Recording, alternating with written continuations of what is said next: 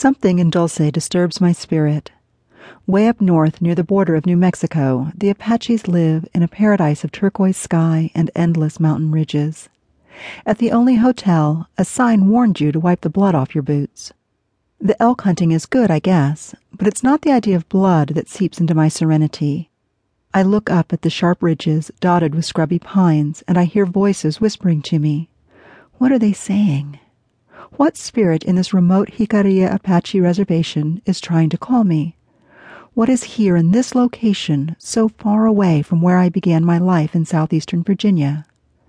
And the same question I always ask Was Mama here?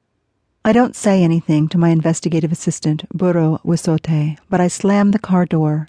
Then I face High Ridge Middle School, where we are investigating a civil rights violation for the state of New Mexico. What's wrong, Cinnamon? Burro twists the blonde braid out from under his knobby navy coat and looks down at my four foot ten inch frame. His cobalt blue eyes follow my green ones to the surrounding pines. He's heard all about Mama and her escape from life in Virginia when I was six. Burro knows what I'm thinking about her. I don't know how he knows.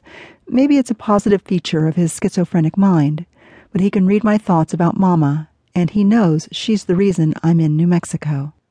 Nothing's wrong, I lie. Just thinking about this kid, Eric Runn. I wonder how much autism therapy he gets in this isolated location. Burro stares at me but says nothing.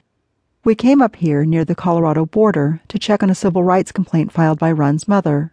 She says the school doesn't provide services for her son and the principal discriminates against him. The special ed teacher claims she follows the IEP, individual education plan, and the principal claims the problem is that the mother is neglectful and the father is violent.